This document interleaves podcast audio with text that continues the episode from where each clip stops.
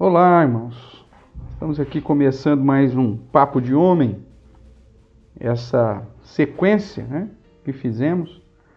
Hoje, chegando aí no nosso último princípio, na última virtude ou postura que o próprio Deus e a palavra do Senhor exige de nós, homens tementes ao Senhor e que desejam fazer a sua vontade.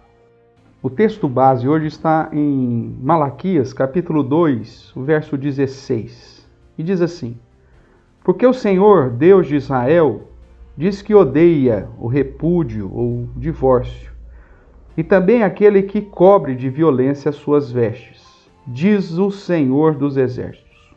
Portanto, cuidai de vós mesmos e não sejais infiéis. Nós já vimos e trabalhamos com três funções básicas que sintetiza tudo o que o homem de Deus precisa fazer em relação à sua esposa e à sua família. Essas três funções básicas, você se lembra, é proteger, prover e promover. E depois estudamos na sequência algumas posturas ou virtudes exigidas aos homens pelo ensino da palavra do Senhor. Dentre eles, a liderança, o amor, o investimento, a comunhão, a consideração, o respeito.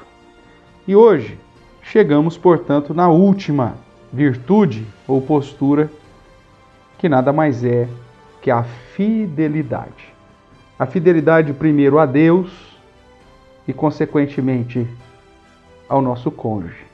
A palavra do Senhor diz que Deus odeia o repúdio. A palavra repúdio aqui refere-se não somente ao divórcio propriamente, mas viver uma vida ainda dentro do casamento, mas como se não fossem mais cônjuges. Um afastamento, esse repúdio.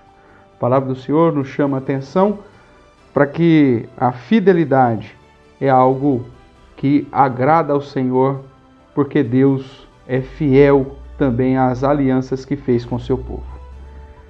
Essa exigência, obviamente, está implícita na postura de amar a esposa, pois se nós amamos, consequentemente, lhe somos fiéis. Mas para que fique claro, da mesma forma que para as mulheres é um dever amar e aprender a amar o marido, a fidelidade também é uma exigência a todos os maridos. Provérbios capítulo 5, do verso 17 a 20, fica explicitada essa ideia da fidelidade, como expressão do nosso amor à mulher que Deus nos deu. Essa fidelidade, portanto, é um dos princípios que Deus deseja ver na sua vida, para o seu bem, para o bem da sua esposa, para o bem da sua família, da igreja e da sociedade. Que Deus te abençoe e obrigado por ouvir mais um Papo de Homem.